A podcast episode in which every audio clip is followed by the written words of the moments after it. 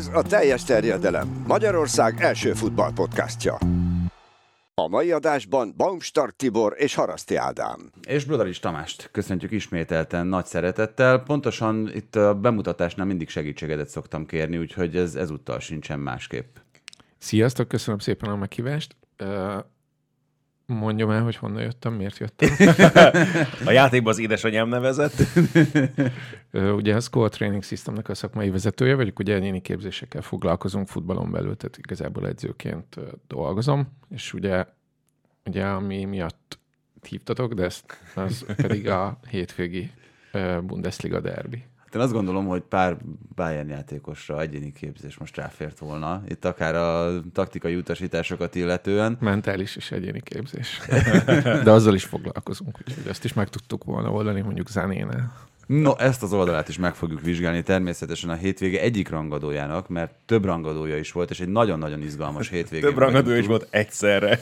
Egyszerre, igen, egyébként az külön érdekes volt az a szombati nap, amikor egyszerre három nagyon fontos meccs zajlott. Ugye akkor játszották a Róma Intert, akkor volt a Real Madrid Girona, illetve akkor volt a Bayer Leverkusen, Bayern München mérkőzés. Mind a háromról fogunk beszélni, mert mindenki itt szépen osztottunk, és akkor nézett valamit, úgyhogy majd itt Bence és Doma is becsatlakozik a hét pillanatában. Ezzel kezdünk most is, és udvariatlan vendéglátóként én fogom kezdeni a hét pillanatát. Szerintem az egész foci szezon, meg mondjuk az elmúlt pár év egyik legszívmelengetőbb története az, hogy Sebastian Aller szerezte a győztes gólt az afrikai nemzetek kupáján, amelyben Elefántcsontpart és Nigéria játszotta a döntőt, és szerintem tök jó meccs volt egyrészt, tök jó volt, hogy lehetett látni, mert hogy ugye az EMC Mikron miközben Ádit hallgattam a Napoli Milánon, követtem az ottani eseményeket is, és hát abszolút megérdemelten nyert a házigazda elefántcsontpart, borzasztó nehezen jutott el a döntőig, elég sokáig úgy nézett ki, hogy ez nem fog összejönni, és Aller egy egészen különleges mozdulattal, hát gyakorlatilag betalpalta a labdát a, a kapuba, egy nagyon gyors reakcióval, és hát azután, hogy őt nemrég még kemoterápiázták, hogy sugárkezelést kapott, hogy felépült a hererákból, ez egy külön érdekes sztori. Már akkor is beszéltünk erről, amikor az előző szezonban arról volt szó, hogy itt a Dortmund és a Bayern fut versenyt a bajnoki címért Németországban, akkor is kiemeltük azt, hogy Aller micsoda lelki erőről és mentális erőről tett tanúbizonyságot, de ez azt hiszem, hogy egy nagyon méltó jutalma volt ennek az erőfeszítésnek. Abszolút ilyen sorszerű ez a, az, hogy, hogy egy ilyen torna kezdés után ráadásul ugye visszajöttek az elefántcsontpartiak, és, és az, hogy egy olyan játékos dönti el gyakorlatilag a tornát, aki, aki egy ilyen traumán, meg egy, ilyen betegségen ment keresztül, és utána nem is nagyon tudott visszailleszkedni egyébként ugye a Dortmundba, a klubcsapatába. Ez egy, egy egészen motiváló történet itt a, a, a sportolóknak, meg nem csak a, nem csak a sportolóknak, hanem, hanem ez a tényleg ez a never give up, ez gyakorlatilag így manifestálódott ebbe a tegnapi gólba. Igen, és mind a mellett, hogy amilyen szívmelenget ez az egész történet, nyilván eleve már az is mennyire bizarr sztori, hogy egy csapat egy torna közben vált edzőt, szövetségi kapitányt, és akkor így jut el egy fináléig, és megint ezek a, tehát már borzongok előre a 872 csapatos világbajnokságtól, amely 12 országban rendeznek majd ugye legközelebb, és hogy megint, hogy ezek a rendszerek is az Európa bajnokságon is azért ugye ez lesz majd, hogy csoport harmadikak közül is majd lesz, aki tovább jut, és akkor, hogy ez akkor egyáltalán akkor az egész csoportkör ez tulajdonképpen minek, meg hogyan, meg hogy akkor ez mennyire igazságos vagy sem nem is ez a lényeg, mert tényleg, tehát én aztán egyáltalán nem illem elefántcsontparton ezt a győzelmet, csak ezeken megint csak érdemes elgondolkozni, hogy akkor hogy is vannak ezek a nagy tornák, és mi is a lényeg akkor, meg hát nyilván teljesen egyértelmű a kieséses szakasz. Ig, ami történik, azt előtte azt nyugodtan el lehet felejteni. Igen. Hát ugye a portugálok is így nyerték meg az EB-t ugye 16-ban. Hát meg azért voltak hasonlók, például világbajnokságokon is, amikor az olaszok éppen csak tovább a csoportból például. Az ott nemzeti tradíció, az, az, az nem menném ide. A az a taktika része, a formaidőzítés, itt erről van szó. Csak azért, hogy rögzítsük a tényeket, kettő egyre nyerte egyébként ezt a döntőt Elefántcsontpart, úgyhogy valóban Nigéria szerzett vezetést a csapatkapitány Troste Kongójával. Egyébként Troste ott volt Aller mellett, először még akár öngólnak is lehetett látni, de aztán látszott, hogy mennyire ügyesen és furmányosan nyúlt bele a labdába Aller, ott a győztes gólnál, és akkor idehoznám a másikat is, mert azt hiszem az a hétvégi komoly meccsek közül az egyetlen, amit nem nagyon tudtunk figyelemmel követni itt egyikünk sem, ez pedig a Jordánia-Katar döntő. Katar megvédte a címét az Ázsia kupán, úgyhogy ez mindenképpen egy érdekes dolog, de erről miután azt hiszem, hogy ti sem láttátok az nem, eseményeket. Nem. De egy, egyetlen dolog csak, ami, ami szemet szúr ezzel a kapcsolatban. Nekem. Ja nem, dehogy is nem. nem ezt, tehát, hogy emlékszik azért erre a Katari válogatottra a világbajnokságon. Egyébként ezen én is gondolkoztam. Hogy, a, hogyan? Hogy a büdös francba, és megnézed, milyen csapatokat megelőző. Igen, tehát hogy a második Ázsia kupa címe zsinórban, és akkor közben ugye látja, hogy nincs ott, nincs ott Irán, nincs ott Japán, nincs ott Dél-Korea, ott voltak. Ja, igen, de hogy... Csak kiestek, igen. Így van, így van. Meg nagyon kínosan is, meg a dél-koreaiak kifejezetten gyengén is uh-huh. játszottak, szerepeltek. Igen, de ettől függetlenül szerintem ez egy érdekes dolog. Én az afrikai nemzetek kupájából valamivel többet láttam, főleg összefoglalókban, meg itt a döntőt azt végignéztem. Az Ázsia kupát azt bevallom nem követtem hát figyelemmel. Egy, tényleg egy Jordánia-Katar mérkőzés, mint olyan érdekelt volna, mert kíváncsi Itt a 48 voltam. csapatos világbajnokságra remek gyakorlás. Én kíváncsi voltam, hogy, hogy egyébként ez hogyan épül fel, de mindegy, hát lemaradtam róla, majd jövő héten szabadságon leszek, és akkor pótolom. Nem. Na, de akkor haladjunk tovább, méghozzá először Olaszország felé, ami majd a műsor záró szakaszában is előjön, és hallgassuk meg Bence hét pillanatát.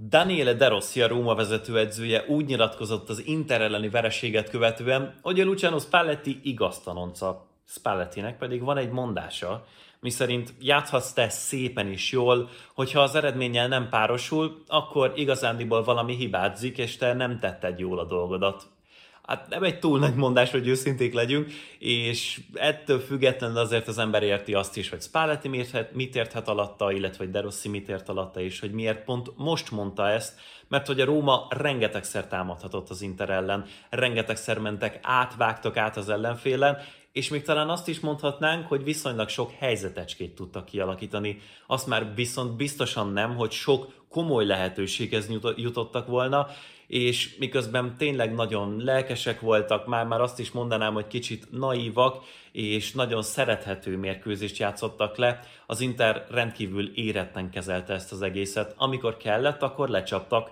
A második félidő első felében a kíméletlenül használták ki azt, hogy a Róma csapat részei között mekkora távolság nyílt, hogy mennyire összehangolatlan volt a kommunikáció a csapatrészek között. Leutaro Martinez visszalépései, illetve azok a rotációk, helycserék, amikről már mi is beszéltünk a teljes terjedelemben, és ami idén az egyik legnagyobb erőssége az Internek, azok tényleg teljesen szétszették a Rómát ebben az időszakban, az Inter pedig lecsapott és lezárta a meccset. 4-2-re nyertek, és egyértelműen bebizonyították ismét egy rangadón, hogy ők Olaszország legjobb, legérettebb csapata, míg a Róma azt bizonyította, hogy De Rossival visszatértek az elmúlt évek hagyományaihoz egy szerethető meccset játszottak le, sok támadással, komoly támadójátékkal, lendülettel, valami olyannal, ami mellé a szurkolók szívesen odaállnak, de De Rossinak az a feladata, hogy ezt a közeljövőben elkezdje összepárosítani eredményekkel, hogyha nem fog sikerülni neki ez, akkor valószínűleg ez a következő néhány hónap inkább csak egy ilyen ideiglenes kaland lesz számára. Megütött a fülemet ez a mondat itt a végén, Bence, hogy olyan játék, ami mellé a szurkolók szívesen odállnak közben. Meg Úgy érzem, hogy nem hiányzik Mourinho neki. Na, de, de az, ebben teljesen nem biztosak lehetünk, meg nagyjából egyet is értünk. Csak nem, csak pont az ellenkezőit láttuk bizonyos szempontból, ugye, hogy pont ugye Mourinho személye volt az, ami összekovácsolta a közönséget, és lett ugye most már évek óta folyamatosan teltházal játsza az összes hazai meccsét a Róma, miközben meg a játék olyan volt, hogy érted, inkább döfködtem magamat mindenféle helyeken, rozsdás, felforrósított kötőtükkel, mert tényleg élvezhetetlen volt a játék. De tényleg ez a Rómának egyébként meg a hagyománya korábbi években az volt, hogy szép játék, látványos, de cserébe eredményekkel nagyon pár, párosul, és igen, és hogy ez viszont nem az volt mellé, hogy nagyon odaálltak volna feltétlenül a Róma szurkolók. Igazából magának egy Rómának mi lehet a plafonja, hogy, hogy, tud, tehát, hogy tud eredményesen játszani, vagy tud-e olyan szinten eredményesen játszani, hogy mondjuk a bajnoki címre reális esélye legyen. Tehát, hogy, hogy azért mindig van három-négy csapat Olaszországban, de kettő, egy-kettő biztosan, aki, aki magasabb polcról is kezdi az egészet. Tehát, hogy, hogy sokszor azt érzem, mint a Spursnél is, vagy a Leverkusennél, de azt most így, így ezt, ezt a szezont leszámítva, hogy így, így így ö, olyan elvárásokat tesznek a Róma, illetve mondjuk egy, egy tatám elé mögé, elé, ö, mellé, hogy teljesítsenek, nyerjenek bajnoki címet, közben pedig lehet, hogy az a plafonja, hogy játszanak ügyesen, játszanak stílusosan, és mondjuk egy második hely az már ott egy abszolút sikernek lehetne elkönyvelni. Főleg látva ezt, mondjuk ezt a mérkőzést, hogy tényleg ez az Intert inkább ebben a szezonban most hajlamos vagyok azt mondani, és főleg, hogyha egyrészt az Inter behúzza tényleg végre a bajnoki címet, meg mondjuk akkor sikerül is stabilizálni mondjuk ezt a szituációt, simán benne lehet, hogy a következő néhány évet ők fogják uralni. Aztán meglátjuk egy ebből a Juventusból mi kerekedik például, ez is egy érdekes dolog, de az utóbbi néhány év az pont lehetett volna alkalmas időpont arra egyébként, és én meg azt mondom, hogy még a játékos kerete is nagyjából meg volt hozzá a Rómának, hogyha nem ezt a nem tudom, milyen focit akarták volna játszani, hogy versenyben lehessenek, mert látjuk, hogy ez a Nápoli hogy nyert tavaly bajnokságot. Szenzációs játékkal azt tegyük hozzá, de ez az is kellett, hogy az összes lehetséges ellenfél kipukadjon. Az a Milán is, amelyik bajnoki címet szerzett két évvel ezelőtt, hát bocsánat, azért minden volt, csak korszakos csapat nem. Tehát, hogy éppenséggel a lehetőség adott lett volna az utóbbi években, még hogy a Tibi rázza is a fejét, de korszakos csapatnak erős lett volna. Van. Igen, egyébként szerintem a Napoli azért nagyon jó példa ide, mert azt mutatja, hogy mennyit számít az, hogy hogyan nyúlsz egy kerethez, mm-hmm. és hogy milyen focit akarsz játszatni. Tehát azért nagyon-nagyon kis különbségekkel, most azért Kim majd beszélünk úgyis egy kicsit később. Hm. Szóval Kim kivétele nem kellett volna, hogy azt jelentse, hogy 8 helyet zuhanjon ez a Napoli egy szezonnal később, itt a bajnoki cím után, de erről is majd beszélünk, mert a Napoli-Milán is téma lesz a mai műsorban. Nekem egy szó ütötte meg a fülemet, amit Bence többször is alkalmazott, a szerethető, de egyébként ebben már beszéltünk erről, kénytelen vagyok egyetérteni vele, már csak egyszerűen de rossz személye miatt, úgyhogy én borzasztóan szurkolok annak, hogy ebből a Rómából legyen valami, az olasz foci versenyképességéhez is szükséges az, hogy ezek a nagy csapatok, mint amilyen egyébként a Róma, ezek jók legyenek. És akkor miután mondtam, hogy itt mindenki másra figyelt, itt a, főleg a szombati rangadókon, van egy emberünk, Bognár Doma természetesen, aki a Madrid Zsironát nézte. A hétvége pillanata és a hétvége mérkőzése a szombati szuperrangadók sorába tartozik.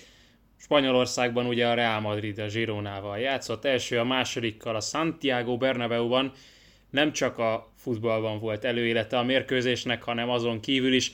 Madridban ugyanis a Girona eh, a Barcelona különleges szokását előhívva több plakátot is elhelyezett a mérkőzés előtti napokban. Az egyik azt írta, hogy amikor a múlt nem minden, ugye természetesen egy csapatuk eh, egy képével kiegészítve, voltak még kisebb kiegészítések, voltak ötletesek, például a stadion mellett volt közvetlen egy olyan, hogy néhány stadionnak van plafonja, néhány csapatnak pedig nincsen, mindezt a Bernabeu csukató tetejére utalva természetesen. De rangadót vártunk, mégsem az lett belőle, nem az, hogy nyert, hanem ahogyan nyert a Real Madrid, az volt egészen különleges ezen a mérkőzésen. Ugye tudjuk, hogy voltak mind a két csapatnak hiányzói, például Blind eltiltatta magát a Zsironából, a Real Madridnál pedig egyenesen mindegyik középhátvéd hiányzott, Nacho, Rüdiger, Militao, Alaba, mindenki sérült volt, Rüdiger az utolsó pillanatban derült ki, hogy nem lesz bevethető, úgyhogy Chouameni és Carvajal volt a két belső védő, őket is lehetett dicsérni, mert ők is nagyot játszottak, de nem róluk szólt ez a találkozó, hanem azt hiszem, hogy azzal kell kezdeni, amivel Sid Lowe is kezdte a Guardian cikkében, hogy Mike Tyson egyszer azt mondta, mindenkinek van egy terve, amíg szájon nem vágják először. És hát ez történt, a Zsironának is lehet, hogy volt egy terve, de 5 perc után jött Vinicius Junior, és lőtt egy elképesztően nagy gólt. Róla pedig a Relevo írta azt, hogy az első gólja Krisztiános volt, a Bellinghamnek adott gólpassza Modric hasonló asszisztjaira hajazott, hiszen azt külsővel adta, aztán a benne lévő Benzemát is előhívta, amikor szintén Bellinghamnek adott tulajdonképpen gólpaszt, bár a lövése pattant ki a kapusra, és abból született a Real Madrid újabb gólja. A végén még aztán jött egy Rodrigo negyedik is, vagy hát a végén, még túl sem voltunk ekkor a második félidő felén. Nagyon egyértelmű lett végül ez a mérkőzés, és a vége már inkább csak ilyen barátságos hangulatúra sikerült, sőt, Hosszelu kihagyott egy 11-est, amit Jan Couto hozott össze, és azért említem csak meg Jan Coutót, mert a Girona egyik legjobb játékosa, a jobb hátvéd, vagy inkább szárnyvédő, akit viszont nagyon-nagyon sokat kellett vigasztalni a végén, hiszen borzalmas mérkőzése volt. Vinicius Juniorral szemben minden párharcot elveszített gyakorlatilag, és így ő lett a negatív hőse ennek a mérkőzésnek. Vinicius Junior pedig a meccs legjobbja, illetve Bellinghamnek is volt kettő gólja, úgyhogy azért ő sem panaszkodhat. Most már 20 gólnál jár összesen a szezonban, viszont összeszedett egy sérülést, amiről egyelőre nem tudni, hogy ki kényszeríti-e a bajnokok ligája mérkőzés a Lipcse ellen, úgyhogy ezzel még várunk. Összességében viszont 7-0-ra nyerte a két Girona elleni mérkőzését a Real Madrid, és ez egy, ezzel egyértelmű esélyessé lépett elő a spanyol bajnoki címre, hiszen most 5 pont az előnye a Gironával szemben.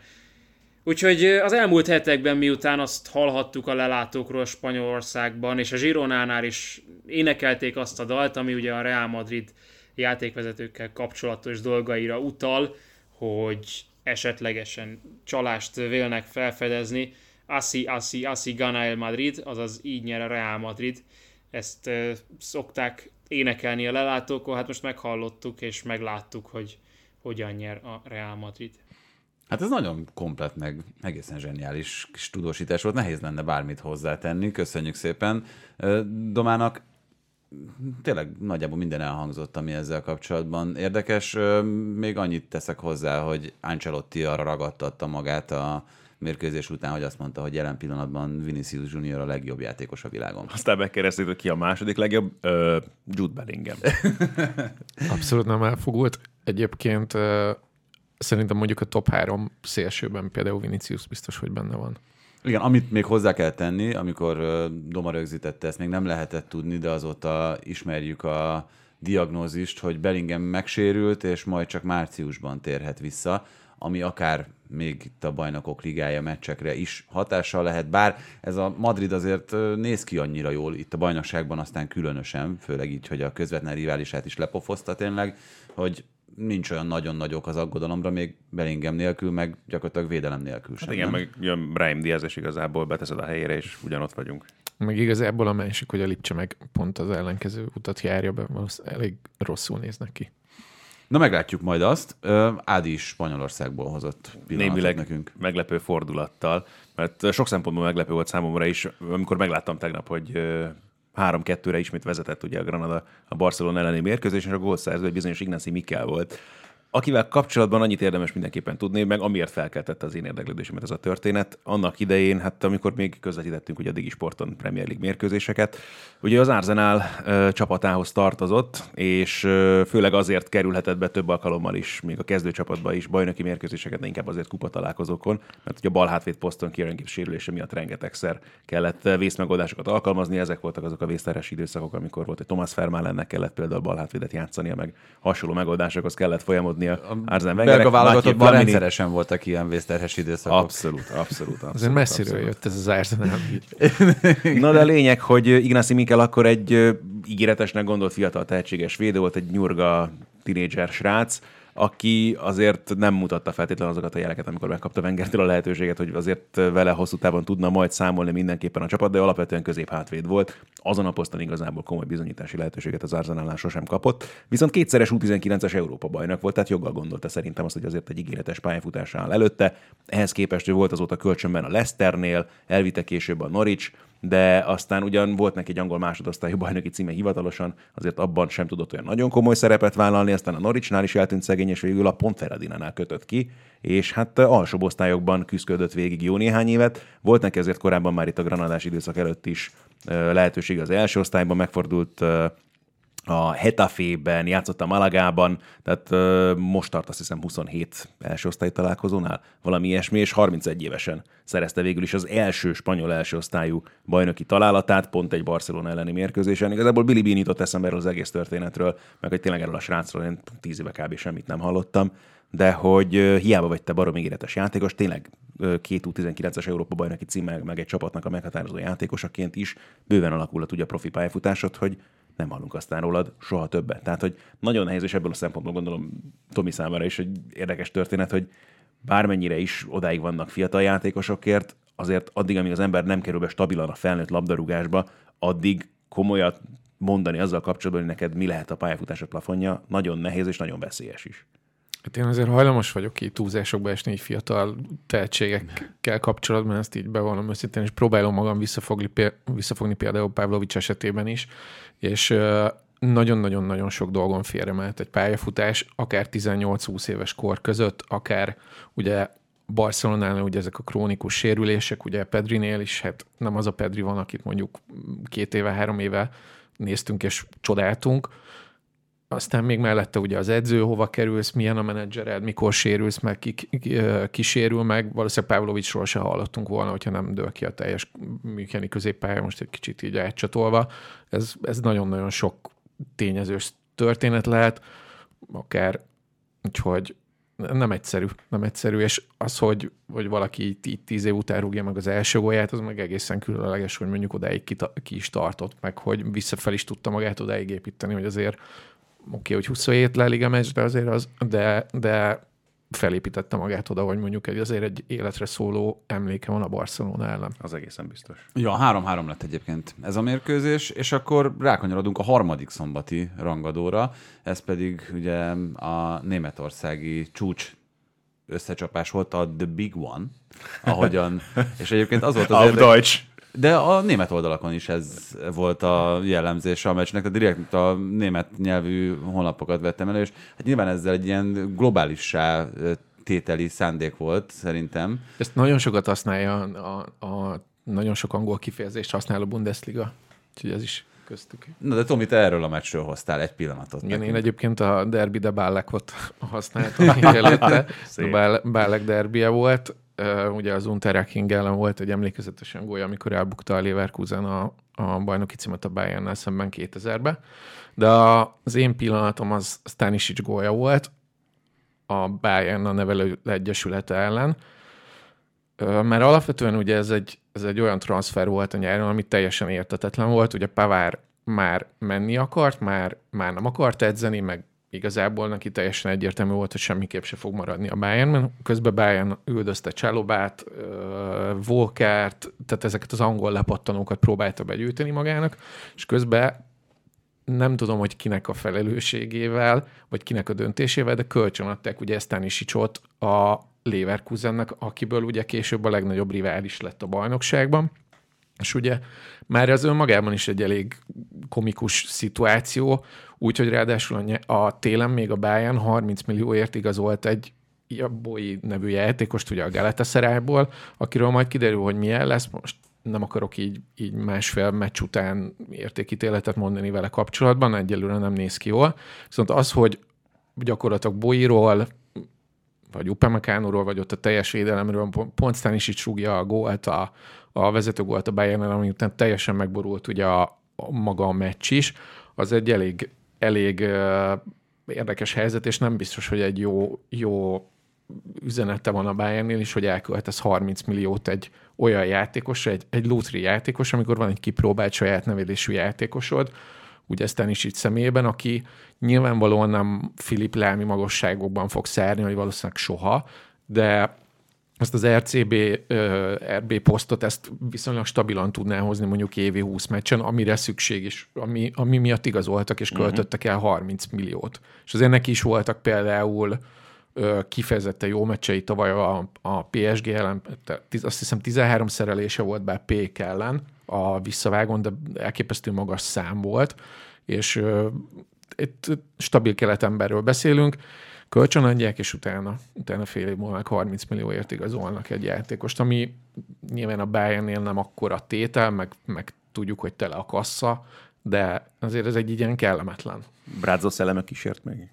Igen. Ez, ez már nem ő volt, ez már nem ő volt, ez már a, az új vezetés, de még ugye nem, még nem Christopher Freund volt, hanem még a, a, a nyári Hönes brigád, de hogy ezt, ezt Tuhel erőszakolta, aki vagy, vagy ennek ki a felelős, azt nem tudom. De Egy pluszpontot minden esetre a Leverkusennek beírhatunk ezért is. Hát ez elkép, elképesztő, és ráadásul ugye most nem is belső védőként játszott, hanem gyakorlatilag jobb hátvédet játszott, uh-huh. játszott vele, úgyhogy a Bayern meg ott ezeken a posztokon szenved hónapok óta. Maradunk is ennél a meccsnél, mind a három gólt, mert hogy 3-0-ra nyerte ezt a meccset a Leverkusen végül, és 5 pontos előnye van, most már 31 meccsen veretlen ebben a szezonban, ami egyedülálló az öt topligát nézve is, nincsen még egy olyan csapat, amelyik ne kapott volna ki legalább egyszer ebben az idényben, sőt, talán még, hogyha nagyon belegondolok, akkor olyan sincs, amelyik ne járna legalább két vereségnél.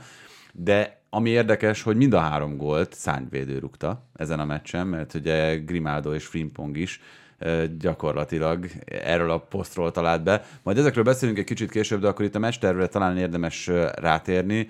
Mm, kicsit, mintha az lett volna az ember érzése, hogy Csabi Alonso felkészült arra, ami várta a Leverkusent, Tuchel viszont mintha nem készült volna tökéletesen arra, amit végül kapott a Leverkusentől. Az, hogy Adlit játszatta gyakorlatilag ilyen elmozgó centerként ezen a meccsen Csabi Alonso, az alapvetően határozta meg ennek a háromvédős rendszernek a hatékonyságát, amit Tuchel föltette a pályára, vagy ötvédős, ha innen nézzük. Egyébként a legérdekesebb ilyen szempontból a kezdő reakcióknál nekem Tának a nyilatkozata volt, aki mond, azt mondta, hogy mikor elolva, vagy megnézték a Bayernnek a kezdőjét a meccs előtt, akkor ők önbizalmat tudtak abból meríteni, mert hogy Tuhel annyira felrúgta a saját stabil játékát a, ezzel a 3-5-2-vel, vagy 3-4-2-1-el, amit a, végül felrakott a Bayernnél, hogy úgy érezte, hogy félnek a Leverkusentől, és valószínűleg félt is, vagy ha, vagy ha nem is félt, nem akart belemenni egy olyan adókapokba, vagy egy olyan játékba, inkább egy ilyen, így azt éreztem, hogy letükrözi a leverkusen és akkor egy ilyen kényelmes 0 ba vagy egy egy gólos meccsbe szeretett volna belemenni. Viszont ugye a játékosai teljesen kiestek a ritmusból. Kicsit ilyen Guardiolára szokták ezt ráolvasni, ezeket a nagy meccsek előtt teljesen felborítja a kezdőt, vagy ugyanezt az, az alapjátékot, hogy, és ugyanezt csinálta most Tuhel, edz, edzhettek egy hétig, gyakorolhatták egy hétig, rendben van, de nem biztos, hogy mondjuk a szezon legfontosabb meccs előtt, vagy az eddigi legfontosabb meccs előtt kellett volna megborítani egy háromvédős rendszerre ezt az egészet.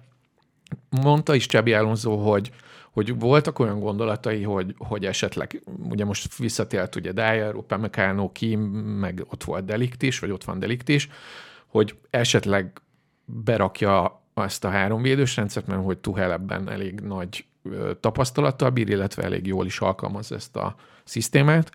Viszont én megmondom őszintén, hogy nem is gondoltam volna, és amikor a kezdőket megnéztem, akkor az első gondolatom ez a szisztéma volt, viszont ö, volt olyan vélemény is, hogy Dyer hatost fog játszani, és Gorecka lesz egy ilyen Fox in the box, vagy nem is tudom, hogy ezeket a második labdákat fogja összegyűjteni majd, vagy indul be azokba a területekbe, ami, amikor, hogyha Harry Kane visszalép, és egy ilyen Mülleri szerepre kényszerül. Aztán nem ez lett belőle, és, és senki nem találta a helyét, senki nem tudta, hogy, hogy mit is kéne csinálni, hova is kéne mozogni, úgyhogy egy teljes katasztrófa lett az egész meccs. Hát meg az kulcs volt azért, hogy ként gyakorlatilag nem sikerült megjátszani az egész meccsen. Nem csak azért nem, mert hogy ezek a visszalépések sem jöttek úgy tőle, és ez azt gondolom, hogy edzői utasításra történhetett így, de hát végül nem tudott abba, azokba a területekbe bemozogni, ahol folyamatosan érkezett volna Zané például ezen a meccsen, de 17 labdaérintése volt a teljes meccsen Harry Kane-nek, ez 2018. októbere óta a legkisebb szám, és azért megszoktunk csatároktól ilyet, hogy viszonylag kevésszer érnek labdához, de nem kéntől, akinek azért tudjuk azt, hogy vannak egészen más típusú kvalitásai, mindig a Mourinho időszakot mondom, mert ő szerintem egyébként egészen kiválóan használta annak idején a Tottenhamnél, ilyen 10-es, 9-es vagy 9-es feles, ahogyan akkor mondták, hogy ilyen irányító centerként, itt most ezeket a készségeit abszolút nem tudta felvillantani. Miközben egyébként, hogyha már említetted a neveket, az mennyire volt meglepetés, hogy Müller és Kimmich padon kezdett, ugye Neuer várható volt, hogy azért bármennyire is sérült, már edzett a héten, ő ott lesz ezen a nagy rangadón, de azért volt, volt bőven itt rotáció, meg olyan forgatás a csapatban, ami esetleg váratlanul hathatott. Tényleg, tehát hogy két olyan névről beszélünk ugye az ő esetükben, akik meghatározták a Bayern előző évtizedét gyakorlatilag, és arról beszélünk, hogy az év legfontosabb mérkőzésén a kispadon látjuk őket. Müller esetében ez igazából már nem is biztos, hogy kivételem ez a tendencia, uh-huh. hogy nem használja, vagy nem mindig használja a kulcsmeccseken már ugye annyit, mint mondjuk korábban volt használva.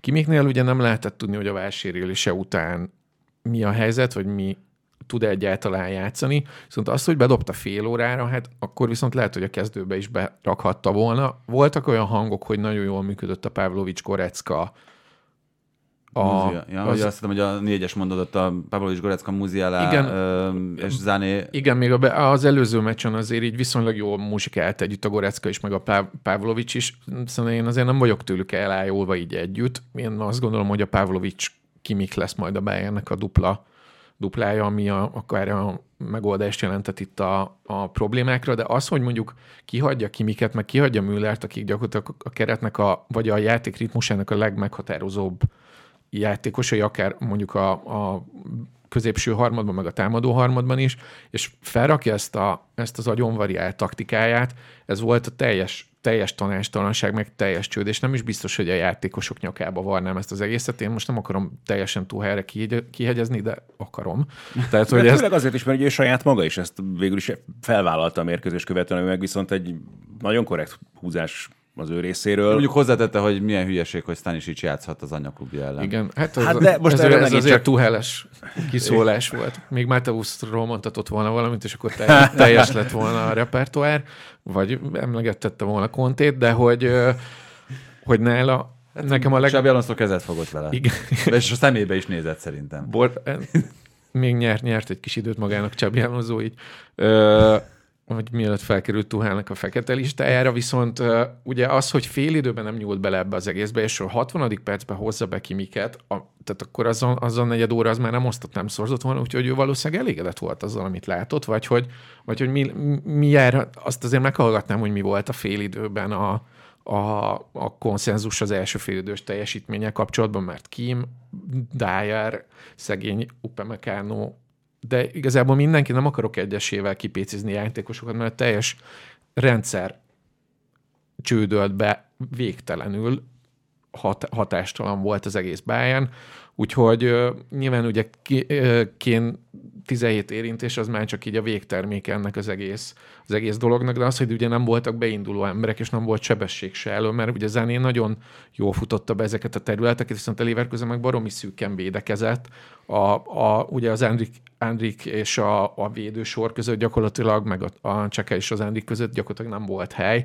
Grimádó is nagyon-nagyon fegyelmezetten visszajárt. Hát az első hármas, amit meg labda ellen csinált, ezt ugye Csábi Alonso is kiemelte, ugye Adli, Tella és Virc, az meg egészen, egészen döbbenetes volt, a Bayern meg ugye nem tudott, tehát ott szegény Dyer állt a labdával, aki ugye jó labdával, úgy rendben, de, de teljes tanástalanság volt. Bói az, az, az, pedig, az pedig egészen döbbenet, hogy miért ő került például a bal oldalra, amikor Mezreuinak mondjuk a marokkói válogatottban azért elég sok tapasztalata van a bal hátvédként, hanem is szányvédőként, Ugye Hakimi miatt elég sokszor átkerül arra az oldalra, Ö, úgyhogy szegény franciát meg megégette ott, és ráadásul pont így aztán is így ellen, ez meg aztán végképp kellemetlen volt. És ott már tényleg ez a baloldali szárnyvédő pozíció, sok ilyen nevet lehet egyébként mondani Déna Leverkusenben, de Alex Grimado az egyik legnagyobb stíl ebben a nyári átigazolási időszakban, és olyan játékosról beszélünk, aki évek óta egyébként szenzációs teljesítmény nyújtott a Benficában. Nyilván spanyolként neki egyébként is nagy lenne a keletje, akár Spanyolországban is, ehhez képest meg meglepően hosszú időt töltött, fogalmazunk így Portugáliában, és bőven bizonyítja a Leverkusennél, hogy nagyon érett már neki az, hogy egy még a portugálán is komolyabb bajnokságban mutathassa meg magát hétről hétre, megint, és nem csak a gólja miatt, tehát egyébként is. Az is magáért beszél ebből a, a szempontból, hogy számokat produkál. 9. gólja, 8 gólpassza van, de 17 gólban vett részt ebben a szezon, szezonban, ami egészen döbbenetes, és egyébként abban is borzasztó jól sakkozik Csabi Alonso, hogy mindig az éppen aktuálisan legjobb formában lévő játékosokat tudja betenni, ami esetleg meglepő lehetett, hogy Telát kezdette, és amilyen poszton kezdette, mert gyakorlatilag ott a jobb oldali félterületben játszott a mérkőzés nagy részében Nathan Tala, aki egyébként szerintem szintén egy szenzációs tehetség, és nagyon izgalmas játékos, ugye ő adta a gólpaszt Grimádónak, azután, hogy az előző heti Darmstadt elleni meccsen meg duplázni tudott, tehát hogy megvolt ebben is a folytonosság, mint ahogy Andrich betétele, miután a kupában győztes gólt szerzett. A négy között van a kupában a Bayer Leverkusen, és öt ponttal vezet jelen pillanatban a bajnokságban. Még egy dolgot magyarázatok meg nekem, 2-0-nál a 95. percben miért kell egy kapusnak előre jönni fejjel? Biztos, vagyok, biztos voltam benne, hogy elő fogod hozni Noyert. Ö, igazából ö, nekem egy, ez egyébként amikor meg, meg volt, meg ugye láttam a Twitteren is, hogy po- posztoltál, úgyhogy biztos voltam benne, hogy ez téma lesz majd hétfőn. Ö, azért így itt a Noyer karakteréből szerint, nyilvánvalóan ez egy óriási hülyeség volt, meg semmi értelme nem volt az egésznek, ez, Noyer karakteréből fakad. Valószínűleg, valószínűleg igen, ő, ő menni akar. És Japán. meg, Ott hogy, is előre jött. tehát igen, meg egyébként csinálta a Leverkusen ellen is már egyszer, amikor a Elkesz féle csapat kapott ki kettőre, és ott is a, az ellenfél 16-osánál cselezgetett.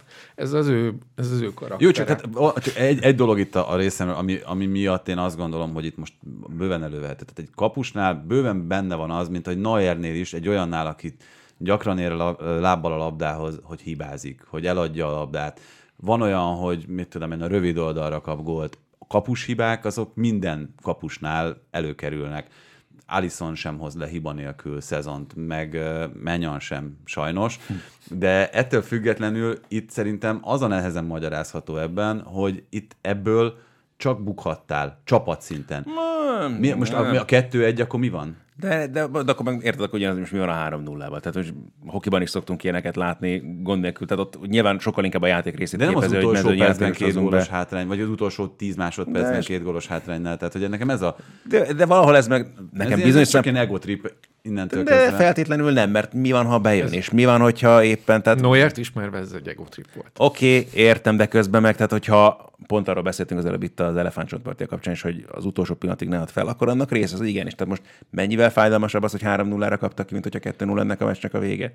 Hát ő, Egyetértek abból a szempontból, tehát nyilván most Manuel Neuernek, hogyha levetné magát a, az egójáról, ugye szokták mondani, akkor nagyon fájdalmas halált halna, de hogy közben meg én ezt érteni vélem, és akkora bajom azért nincsen vele, hogy most mi van, hogyha érted fejel egy gólt, középkezdés még elengedő a játékvezető, meg tudnak lódulni egy kontrával, érted? Tehát nem mondom, hogy ez egy nagyon valószínű forgatókönyv, meg hogy nagyon sok ilyet láttunk, de mi van, ha ez ad egy olyan szikrát, és Igazából ilyen nem most nem szoros dolog volt. Persze. Ez, ez, ő, ő, ő, valószínűleg nagyon-nagyon frusztrált is lehetett itt a 90 perc, 90. perc körül, tehát hogy Miközben a gólokról nem tehetett, tehát igen, azt azért tegyük hozzá meg gyorsan. jól is védett egyébként, hogy így stabilan hozta a teljesítményét. Hát ő valószínűleg belülről bor, baromi frusztrált lehet. Ezt Müller kiüvöltötte a kamerába utána, ö, Neuernek meg ez volt a, a lecsapódása.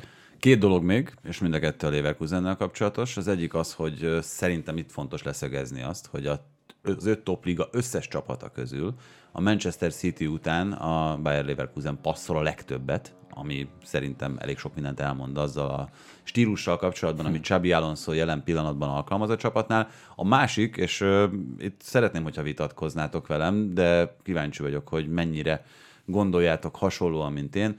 Eddig bármennyire is ott volt ez a most már 31 meccset számláló sorozat, nem volt nyomás a Bayer Leverkusenen. Mostantól lesz. igen. Igen És én azt gondolom, hogy ez fog problémákat okozni. Mit gondoltok? Még nincs vége ennek a dolognak. Abszolút. Ez teljesen egyértelmű. Hogy fog-e problémákat okozni, ezt meglátjuk, de igen, tehát ezzel nem tudok vitatkozni sajnos. Tehát, hogy ez elég egyértelmű, hogy ez eddig volt kényelmes, meg kellemes, meg cuki, meg aranyos, és innentől kezdve van valóban komoly tétje, és akkor ez még... Öt pont, ti vagytok az esélyesek, hozni kell a kis csapatok elleni meccseket. Azért Közben még azért helyet kéne állni, ugye mondtad, ugye kupa elődöntő, nemzetközi Európa szereplés, Liga, tehát így van. Tehát, hogy azért az még... Itt a Bayern nem fog szerintem múlni, hogy tud-e még nyomást helyezni a Leverkusen, és ők, ők fel tudnak állni ebből, mert hogyha ott, ott, ott 3-4-2 ponton fog bocsánat, elmenni a, vagy ö, fo- ö, forogni a, for, fognak forogni a fordulók, akkor, ö, akkor ez a- abszolút nem dölt el még ez a, ez a történet. Az, hogy a Bayern képes lesz felállni, az meg majd, azt majd így megnézzük szerdán. Máshonnan nem fog jönni a nyomás, ezt most már egészen nyugodtan kijelenthetjük, úgy is, hogy még azért bőven van hátra meccs, 13 forduló a Bundesligából, de a Stuttgart egyszerűen ö, dicsérendő amiatt, hogy, hogy ott van, de nem bárható el, hogy mondjuk itt ö, akár a bajnoki csatába, vagy bármilyen más komolyabb dologba beleszóljon. A bajnokok ligája indulás innentől kezdve elvárás a Stuttgarttal szemben? Szerintem nem elvárás, viszont szerintem meg lesz nekik. Tehát, hogy ö, egyértelműen ők a legjobban összerakott csapata a Leverkusen mellett, meg most a Bayern ez, ez egy más minőség, de hogy a, a, az, a viszonylag átlagos játékosaikból egészen szuper rendszert rakott össze Hönesz, és én úgy gondolom, hogy meg is lesz nekik. A, pláne, hogy a Lipcse nekem nem néz ki túlságosan jól, és uh, most láttam őket háromból kétszer is az utóbbi három hétben, és, és nekem abszolút nem tűnik egy ilyen stabil csapatnak, és nem vagyok benne biztos, hogy mondjuk ezt a négy pontot ők le fogják tudni dolgozni, vagy be tudják hozni őket. A stabilitásnak viszont mindenképpen jót tesz, ugye, amit még a múlt héten emelt ki Róze, hogy két olyan játékos tért vissza, ugye Gulács és Orbán személyében a csapatba, akik egyébként ugye vezetőként is fontos szerepel bírnak ennek a csapatnak a keretén belül, meg tényleg konkrétan az öltözőben is, meg nyilván a pályán is. Ennek láttuk a pozitív hatásait, aztán most ez a hétvégi eredmény már kevésbé előremutató nyilván, de közben meg, és pláne akkor, amikor még jön nekik is ugye ez a Real Madrid elleni párharc, a bajnokok ligájában az nem kérdés, hogy milyen jó, hogy ők visszatértek ebbe a csapatba, és hát nyilván a magyar válogatott szempontjából a legfontosabb, hogy azért két nagyon fontos játékos szerepel újra, és ez lesz a tavasz egyik legizgalmasabb kérdés egyébként a válogatottal kapcsolatban, hogy ott van Dibusz, aki ugye az előző évet azért egészen jól teljesítette a csapatban, de azt meg tudjuk, hogy Gulácsinak, hogyha top formában van, akkor a plafonja azért nyilván magasabb, és mégis egy komolyabb rutinnal rendelkező játékosról beszélünk a legnagyobb, legmagasabb szintjén a nemzetközi labdarúgásnak, ez egy nagyon érdekes párharc lesz majd itt az EB előtt. Miközben egyébként, hogyha most megnézzük a, a Leipziget, amellett, hogy mit kicsit bajban lennék, hogyha azt mondanám, hogy hol vannak izgalmasabb játékosok a Stuttgartnál vagy a, vagy a hm. Lipcseieknél, mert azért nyilván itt Seskót nézve, vagy, vagy Simonsnak az idei teljesítményét A fél csapatot felsorolhatjuk náluk, tényleg Opendár. Hát, amikor már mit tett és szóba kerül a válogatottnál, akkor ott, ott érz, érzed, hogy valamit jól csinál az edző. Tehát, hogy Rózer munkájával kapcsolatban azért nagyon nehéz negatívumokat említeni, nem? Vagy, vagy lehet könnyen találni? Szer- nem, meg nyilván ilyen nagy ele- eleadások után, ami volt a nyáron, ez a nagy kiárusítás, ugye 300 millióért adtak el játékosokat, ugye Dominik, Guardiol, tehát, hogy azért nyilván nem egyszerű ezeket 17-18 évesekkel, vagy félszezonos játék, profi játékosokkal pótolni. Januárban távozott Werner. Igen, ezt mondjuk kevésbé, kevésbé ráz, rázott meg a Wernernek a, az elvesztése, de uh, nyilván a Forsberg szerepe az öltözőben is nagyon fontos. Uh, meg Csavi Simons is egy jó választás volt, meg abszolút uh, jó kölcsön, de nem gondolom egyébként, hogy Dominik szintjét azt, azt mondjuk megüti. Uh, Openda is szerintem abszolút teli talált, meg Saskó is kezdi felvenni a ritmust. Uh, itt a hátul érzem egy kicsit vékonynak a csapatot. Én most Orbántól se vagyok még lenyűgözve, de nyilván egy ilyen hosszú sérülés után nem várható el az, hogy visszakerüljön a top formájába, amiben előtte volt. Már hogy azonnal. Azonnal, igen, igen, igen. Még biztos, hogy kell neki egy kis idő. Reméljük az EB-re összeszedi magát. Uh, viszont viszont így ezt, ezt, ezt inkább a Stuttgartnak érzem ezt a, ezt a negyedik helyet. Én úgy gondolom, hogy a Dortmund benne lesz a háromban. Hát Seskor hiszem a következő 50 millás eladása majd a Leipzignek, de akkor még annyit beszéljünk itt a Stuttgarti remek teljesítmény nyújtó játékosokról, hogy három olyan játékos van, aki legalább 10 gólt vagy és vagy asszisztot szerzett így együtt összesen, és hát a 17 gólos Giressiról már azért beszéltünk sokat ebben a podcastban is, de nekem azért az egyik legmegdöbbentőbb az az Undáv, akit sokszor láttam a Premier League-ben, és ezt nem, nem, nem néztem mi ki nem, nevettünk is vele kapcsolatban, még szerintem a, a nyári felvételen.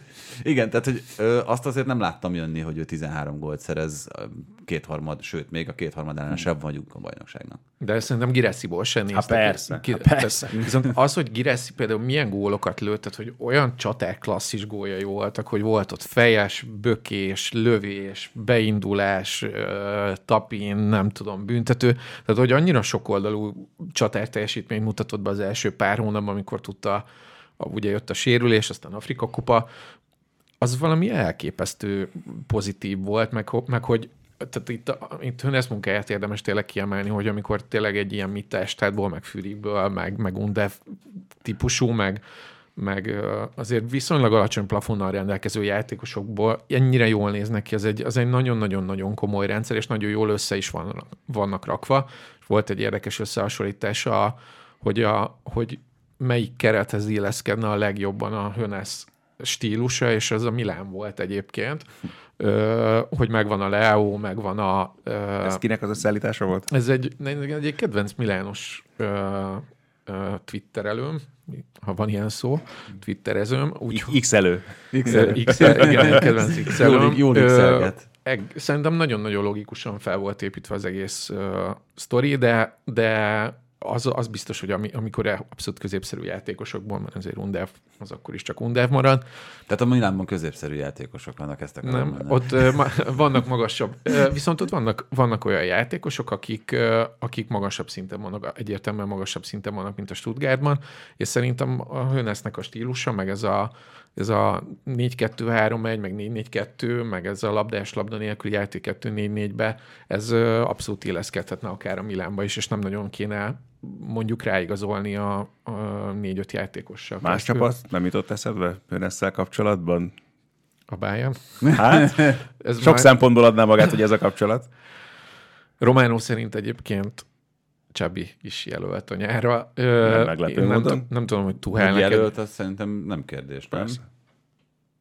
nem tudom, hogy ki akarják-e rúgni Tuhát. Hát Christian Falk azt írta most a hétvégén az X-re, hogy, hogy Mourinho németül tanul. Ezt inkább nem szeretném. Nekem, nekem meg ő a kedvenc német újságíró. A német X. Igen, német x Ö, hát ez egészen döbbenetesen nagy kamunak tűnik is, de egyébként Mourinho nyilván. Hát mi hát tanulhat német. Tanul- Bárkinek tanul- Úgy meghallgat, tanulhat. de úgy meghallgattam Zsozét németül, de tényleg, csak az, hogy mondja ein, zwei Polizeit. Lehet, hogy itt a nagy unalmába elkezdett duolingózni, és akkor Az van- lehet, mint van- Hansi Flick. Van a Duolingon egy José nevű felhasználó. Igen, és Falkal a- egy csoportban van. Falka, igen. Vele versenyez a pontokért. Úgyhogy, úgyhogy nem hiszem, hogy nem hiszem, hogy Mourinho komolyan szóba jött, de Tuhel jövője se biztos szerintem, hogy kérdéses, az nagyon-nagyon-nagyon föl, földbe kéne állni, és úgy gondolom még van bajnokság elvesztése se biztosan jelenti az ő Csak, csak kirúgást. Tuhelnek meg tényleg azt hiszem a személyisége. Nem, mindig derülök ezeken, amikor azt mondják, mondjuk, hogy időzített bomba, mert az időzített bombánál tudod, hogy mikor robban, de ugye, hogy Tuhellel kapcsolatban nem tudod, hogy mikor robban, és hogy Már aki tudja, hogy mikor robban az időzített Igen, bomba, ez tehát igaz, mondjuk. sajnos van olyan, aki nem. Egyébként- Ez erre fel. Szerintem egyébként még az benne van, hogy a bajnokok ligájára összerántja ezt a csapatot, Simán. és egy elődöntő esetében pedig nem gondolom, hogy mondjuk megválnának. igen, most látva ezt a lációt, ott talán attól nem kell annyira aggódniuk az első pár harcuktól. Hát ö, nem kifejezetten, bár nyilván a Bayernnél sokkal, vagy most azért kezdenek visszatérni a hiányzók, de ez nem lehet kérdés. Talán egyébként a leggyengébb csapatot kapta a, a Bayern a 16 között. Na, még két német téma gyorsan, két bővített mondat a Dortmundról, Terzics munkájáról, meg Fülkrugról, aki a legutóbbi öt meccsen öt gól plusz két gólpassz. Mit gondolsz, mit látsz jelen pillanatban a Dortmunddal kapcsolatban? Hát ö, ugye Sehin, Sehin és Bender bekerült, ez szerintem nagyon fontos mozzanat volt a, télen, hogy ugye ők bekerültek Terzicsnek a stábjába. Ugye itt már beszéltünk itt a adás előtt is, hogy ő mekkora túlélő a, a Terzics, és hogy, hogy egyszerűen bármit, bármit ezzel a jellegtelen fosalmazzal, nem tudom. Nekem ő a, ő, ő a, a német Mourinho egyébként képes elérni, meg, meg nem tudom, ez a Jó motivátor. Motivátor, igen, igen, ez a, ugyan ezt Mourinho-ra is ezt szokták mondani, hogy egy remek motivátor, hát mindegy. Hát lehet, Ö, hogy Dortmundba készül. le, le, ez csodálatos átmenet lenne. Viszont uh, ugye Fülkrugnak a teljesítménye viszont abszolút. Ugye nagyon-nagyon sok gólpassza is van, talán 7 vagy 8 gólpassza is van, meg most már 10 fölött jár talán a gólokkal is. Úgyhogy én úgy gondolom, hogy megtalálta a bóját elől a, a Terzics, ugyanaz, csak ugye nyilván nem Hálandi minőségben, meg mennyiségben tudja termelni a gólokat, de Terzicsnek a legjobb szezonja is, a, amikor Haaland rugott neki 40 gólt 22 meccs alatt, az volt, és ez a játékhoz megtalálta szerintem azt az emberét, akit, akit így tud használni, meg a német válogatottnak is fontos lenne, hogy ő összekap, ő tudja tartani ezt a formáját, mert center nélkül nincs játék. Nekem kevésbé Haaland, és inkább Jan Koller jutott eszembe, de Hát közelebb van, Hát meg cseh. csak mondjuk szerintem még ilyen Koller közelebb van Haalandhoz, mint Fülkrug. ez biztos, azt így van, teljes mértékben. Tehát, Tehát ettől nyilván Fülkrug még közelebb áll Koller, ez mint Hollandhoz. Hányas, hányas a lába Fülkrugnak? azt még Biztos nem nem 52-es, mint, tudom, mint mint- Kollernek, hogy mekkora volt valami Neki ilyesmi. nagyon nagy. Nagyon nagy. No, még egy kérdés, csak itt a magyarokra vonatkozóan, ha már válogatott kapcsán itt beszéltünk Fülkrugról, akkor Schäferről és Sallairól, főleg utóbbi kapcsán azért mondhatjuk, hogy a szezonban biztos, hogy a legjobb formájában van, de itt az elmúlt éveket nézve is ezért ez kiemelkedő. De az, hogy amióta megérkezett Németországba. Azt Szerintem, mondod? ez szint, mondjátok? szerintem ez szintlépésre. Abszolút. Most megérett abszolút a szintlépés. A nyáron még azért így, így hezitáltam ezzel kapcsolatban, hogy érdemes-e mondjuk belőni egy bajnokok ligája induló csapatot, de most szerintem nem kérdés, hogy, hogy ö, mondjuk egy ilyen top Stuttgart. Ö, Egyébként szerintem kifejezetten jó, jó ötlet lenne ő, akár a jobb oldalon, akár második csatárként. ö, Szerintem egy kifejezetten jó ötlet lenne a Stuttgartnak, hogyha bejut a bajnokok ligájába. Neki nem tudom, mennyire lenne jó, tehát csak abból a szempontból, hogy te nyilván azt mondod, hogy BL indulást produkáló csapathoz abszolút megérett az ő játéka. Ugye stuttgart kapcsolatban azt nem tudjuk, hogy ez mennyire lesz hosszú távú vagy sem, hiszen ugye, ha csak az ő előző néhány évüket, vagy nem tudom, mondjuk az előző bajnoki cím óta eltelt időszakot megnézzük, hogy mi minden történt azzal a klubbal is, és ebből a szempontból nehéz Németországban meg tényleg stabilitásról beszélni, leszámítva tényleg az az első néhány csapatot, akik folyamatosan ott vannak évről évre, és ezt kb. leszűkíthetjük egyébként tényleg a Bayern, Dortmund, Lipcse, Leverkusen is határeset mondjuk ebből a szempontból. Szóval, hogy ebből a szempontból óvatosan kell az embernek válogatni, amikor ilyen húzásokat kell véghez vinnie. Szóval nem tudom, hogy Németországon belül váltanak. Ö, teljesen igazad van egyébként. A, inkább a Kalibernél uh-huh. gondoltam, hogy egy ilyen egy olyan Hát meg a játék, abszolút. játék, játék, vagy a Milán esetleg, hogyha már Ha, Stuttgart, a- Stuttgart az olasz, olasz vonal az biztos él még. Schäfer András? Hát mindenképp pozitív. Én kétszer láttam őt a, a, a múlt héten, meg a bayern együtt háromszor. Az első még azért nagyon, nagyon dadogott, a Köln ellen nyerte 2 0 meg nyilván fizikálisan se volt olyan állapotban, meg azért nagyon hiányoztak a játékpercek. Ugye vele kapcsolatban szerintem az a legnagyobb kérdés, hogy lesz a sérülés, vagy, vagy tudja tartani ezt a, a formáját, de egyébként Bielica nagyjából összerakosgatta ezt a kitakarította ugye azért elég keményen az öltözőt ugye a télen a, az Unión, ugye Fofana, Becker, Bérez, tehát gyakorlatilag a teljes csatásort eladták, viszont a pontok jönnek, kiesési gondjaik nem lesznek, szerintem Schäfer ebbe, ebbe ö, szereplő lehet. Meg hát az nagyon biztató, hogy egy ilyen hosszú sérülés után gyakorlatilag azonnal visszakerül a csapatba, folyamatosan kapja a bizalmat, meg hát látjuk mondjuk Schäferről is a fotókat, hogy mondjuk a fizikai állapota se rossz, úgyhogy ő, ő nagyon Alakul, komolyan vette ezt alakul, a alakul. rehabilitációt. Igen, szerintem abszolút. Úgyhogy nála tényleg az lehet a kérdés, hogy hogy lesz a sérülés, mert ha nem, akkor szerintem stabilan fog játszani, és az EB-re ő is kiváló formába kerülhet. Szalai Attiláról akarunk beszélni? Örültem, hogy a Tibi nem mondta. Na, mert Hát akkor Ádi. Én vagyok a rossz zsaru. Igen, nyáron nagyon pozitívak voltunk vele kapcsolatban, Igen, de igen, igen. ami ott történt ebben a Hoffenheim sztoriban, és egyszerűen számomra továbbra is értetetlen, mert az a, az a védekezés, amit ott, amit ott leművelt a Hoffenheim az egész fél évben, hát olyan átmenetekből úgy nyerték a helyzeteket, hogy, hogy rossz volt nézni azt a, a védekezést, amit összeraktak ott, és, és hogy ebben nem tudott bekerülni Szalai, Na csak ez egy érdekes kérdés, hogy ez mennyire az ő sara, és mennyire mondjuk ott tényleg azért bármennyire is dicsértük, ugye Matarazzot itt a szezon megelőző, meg egyáltalán az egész Hoffenheimet, hogy milyen jó rendszer, milyen jó klub, és hogy mennyire jó helye lehet ott Attilának, aztán ehhez képest gyakorlatilag az első hiba után elmeszelték, és nem is nagyon kapott aztán később lehetőséget. Én ezt most nem verném le Szalaira, de nyilván az az állapot, amiben most van, az, az viszont sajnos nagyon szomorú, meg nagyon rosszul is néz ki. Most, ez, most nem akarom a Dortmundi gólokat se rákenni a hétvégéről, vagy legalább mondjuk a harmadikat, de hogy, hogy úgy egy kicsit érzi az ember, hogy, hogyha egy kicsit, kicsit jobb formában lenne, vagy kicsit gyorsabban reagált volna, akkor mondjuk megakadályozható lett volna, ugyanúgy, ahogy mondjuk a második Augsburgi gólip Orbánnál, aki így, így, így, pont egy ütemet késett el, ugyanúgy a Szala is egy kicsit maradt csak le. Most nagyon nem néz ki jó, jól az ő, ő szerepe, most, hogy Dárdai honosít, Ú, ö, ezt, nem, ezt nem, nem feje- Beválogatása. Ezt a beválogatás, ezt nem fejeztem be. Ö, szóval, hogy Dárdai beválogatása mennyire lesz neki ö, nehéz a válogatott mm. szempontjából, az, az megint kérdéses.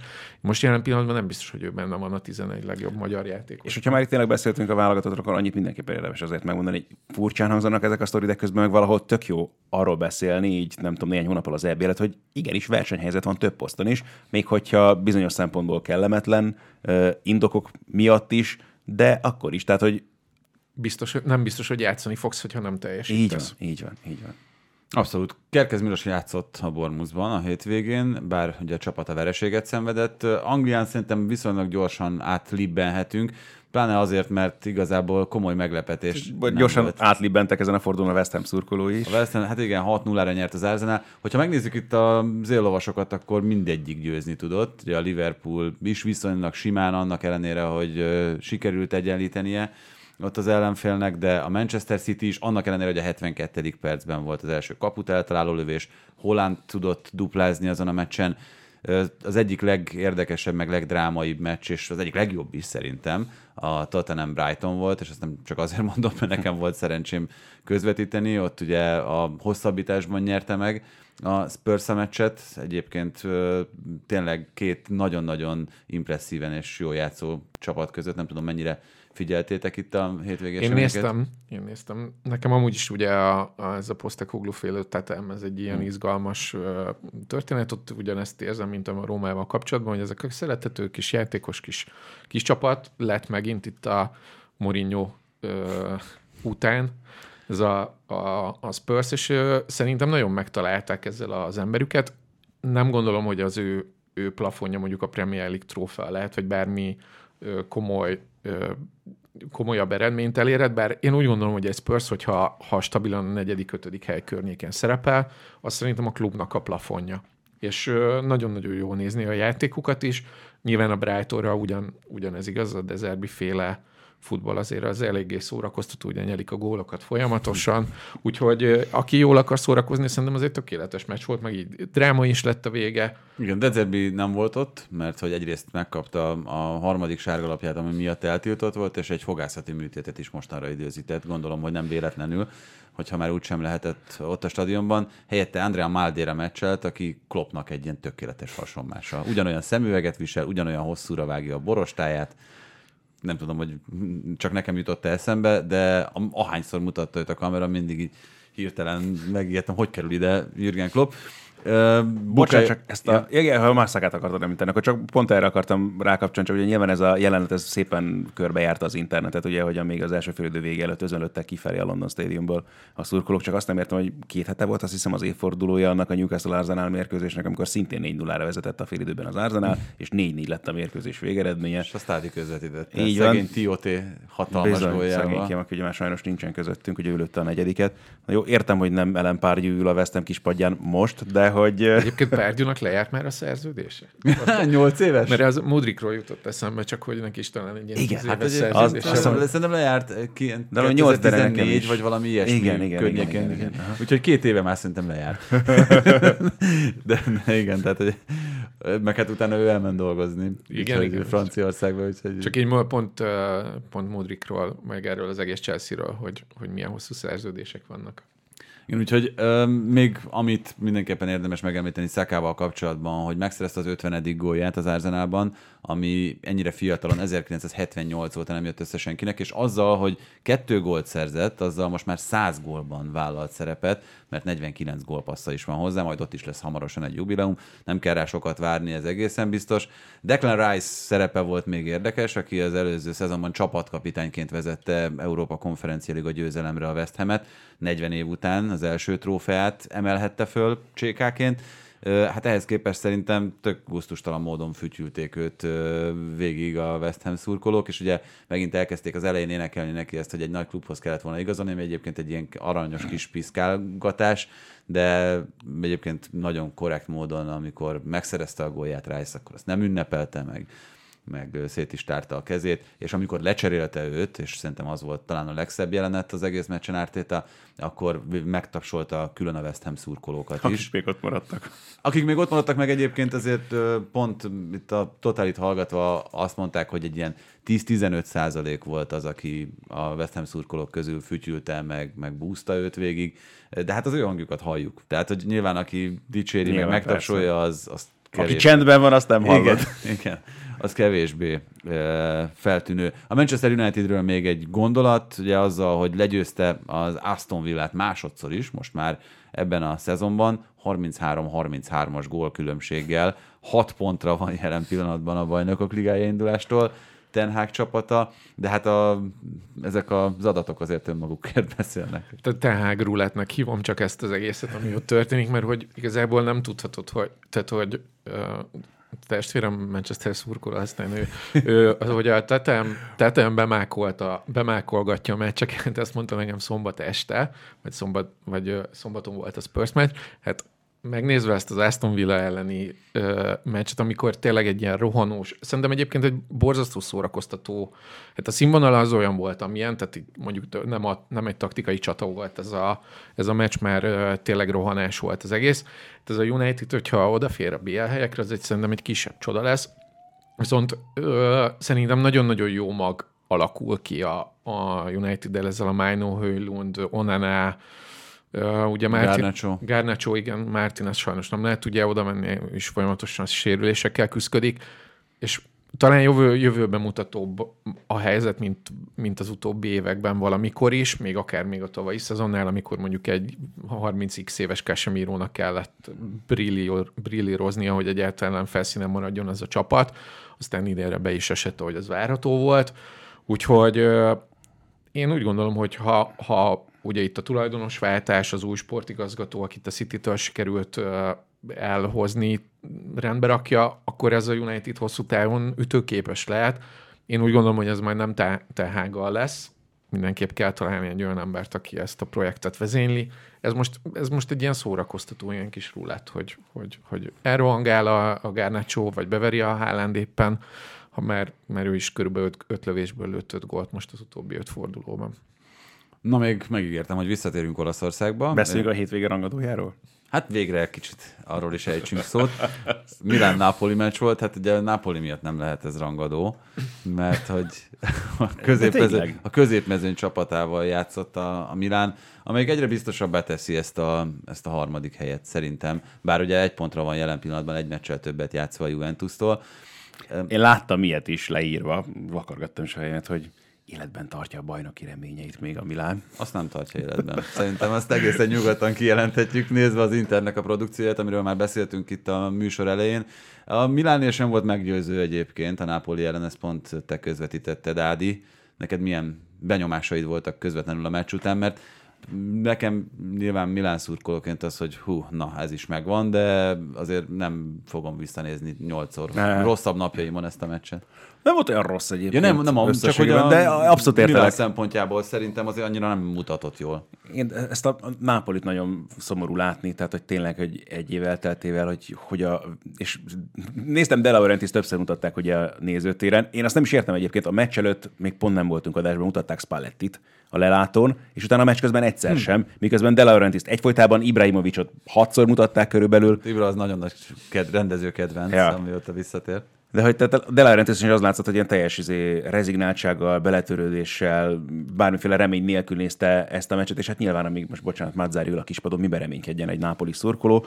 Eh, Ez is, ezt is nagyon furcsa látni, hogy a nő is, az is egy rulett, tényleg nem tudom, vagy ahogyan variálja is itt hétről hétre a csapatát, most éppen akkor ez a nem tudom, 3-5-1-1, amivel elkezdte ezt a meccset, aztán a második fél időre ez már nem mindegy, nem értem Rengeteg teljesen. ilyen dolog van, igen, ennél a Nápolinál, amit most Zselinszki hirtelen ennyiben bekerült a csapatba, most ki, Igen, Akit kivettek- került ki a bajnokok ligájára. amit érted megint, tehát hogy beszéltünk róla, nettó baromság az egész.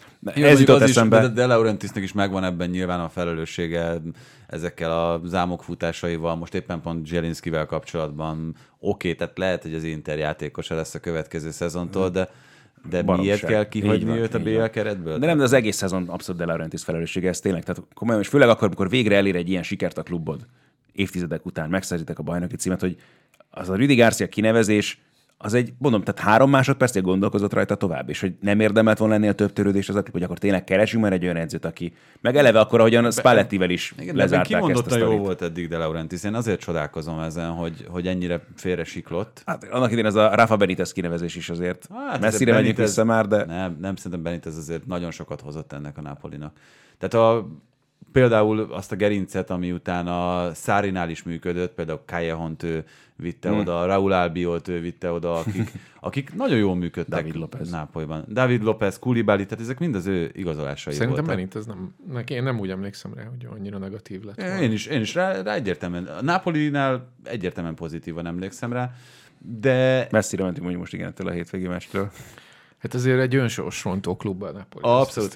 És egyébként, ami nekem például furcsa, hogy Lehet, hogy Golinében nincsen ennél több, mert szerintem a gól azért elsősorban az övé volt. Van benne, van benne szerepe, de, de én azt amellett, és ezt mondtam a meccs közben is nyilván, tehát kapus nehéz felmenteni, ha rövid oldalra kap gól, de közben pont abban a Hát Főleg szituációban... Ekkora, ekkora rést hagyott maga Igen, mellett. de az, hogy- Nem zárja a szöget. De dicsérjük szerintem azért Teo Hernandez is. Hát Egyrészt, ahogy Rafael ott Leót bejött, is, Rafael- persze. De nekem, tehát a Teo Hernandez az pontosan tudta már abban a pillanatban, amikor legurította először a labdát, hogy akkor ő oda fog menni, és mindenki kiválóan reagált aztán a társak között, de azt még az, hogy egy balhátvéd így fejezem be egy ilyen helyzetet, hogyha már itt Grimaldot is dicsértük a gólyaival kapcsolatban, ez ugye Teo Hernandeznek is a 28. gólya volt már a Milán színeiben, tehát hogy egy ilyen poszton játszó játékos, és mondom, ahogyan ezt befejezte itt, az tényleg a csatárokat megszigyenítő módon volt. Finom, kiművelt megmozdulás, így ahogyan el tudta ott tenni Golini mellett. Úgyhogy igen, persze Golininek is van szerepe ebben a gólban, de Teo Hernandeznek legalább akkor, sőt, több.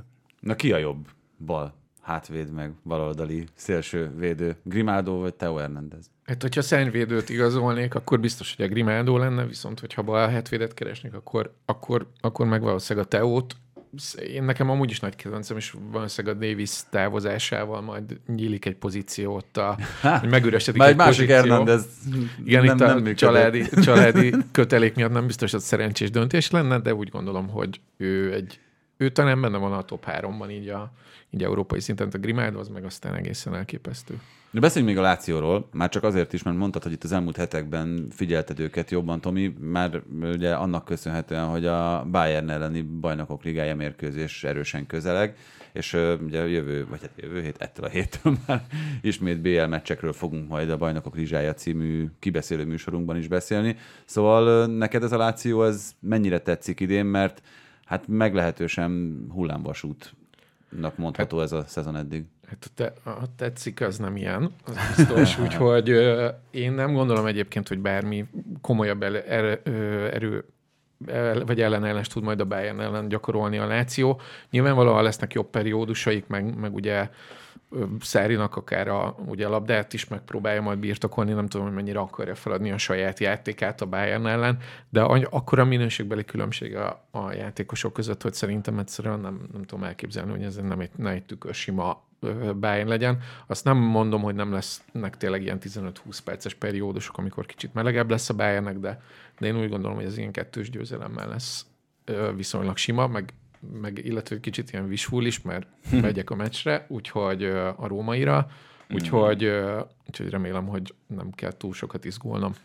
Ah, ezt, ezt a Lációt nagyon nem tudom, hogy hová tegyem, mert valóban igazad van azzal kapcsolatban, hogy van nyilván a játékos keret minőségében is különbség a Bayern javára, de hogy összességében nem néznek ki olyan nagyon rosszul ez a Láció keret, aztán ehhez képest főleg, amit az utóbbi hetekben produkál a csapat, és tényleg az a furcsa, hogy mindezt Mauricio Szárival a kispadon, hogy olyan szintelen, szaktalan, semmilyennek tűnik ennek a csapatnak a játéka, holott mondom, szerintem ennél azért ez a játékos keret tudna többet. Én ebben nem, nem vagyok biztos, de mondjuk ti jobban ismeritek az olasz viszonyokat, vagy az olasz, olasz kereteket, mert én a Rómából sem néztem volna, hogy mondjuk bajnoki cím közelében legyen ezzel, ezzel a kerettel, de, de, de nem, nem, én nem én látom azokat a nagy dolgokat, de mondom, hogy ebbe ti jobban otthon vagytok.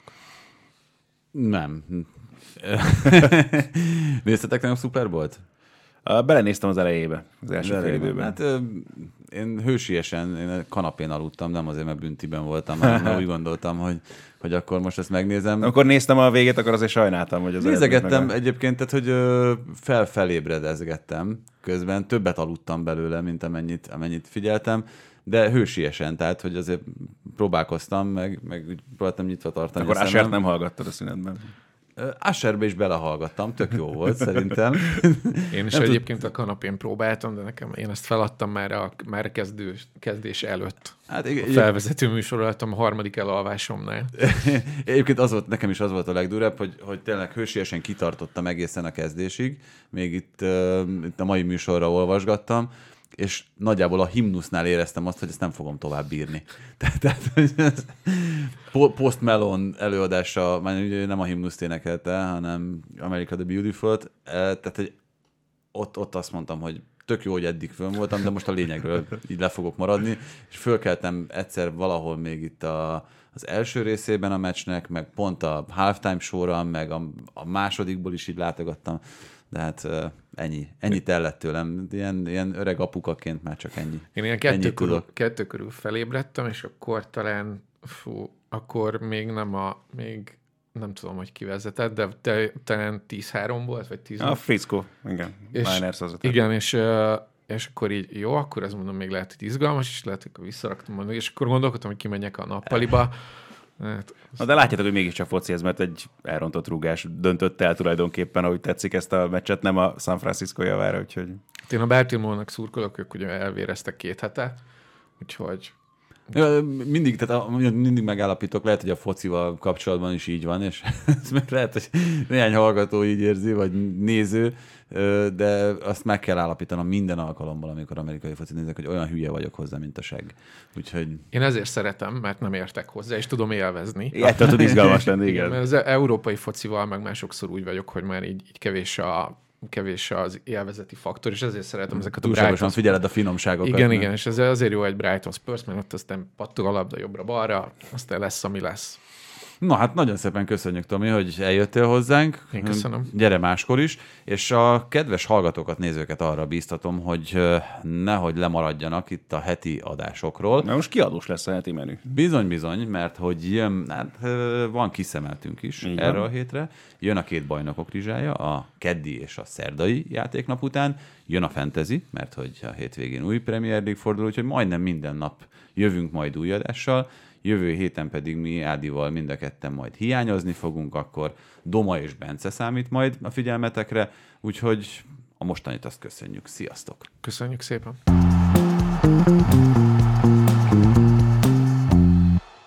Sziasztok! Ez a műsor a Béton közösség tagja.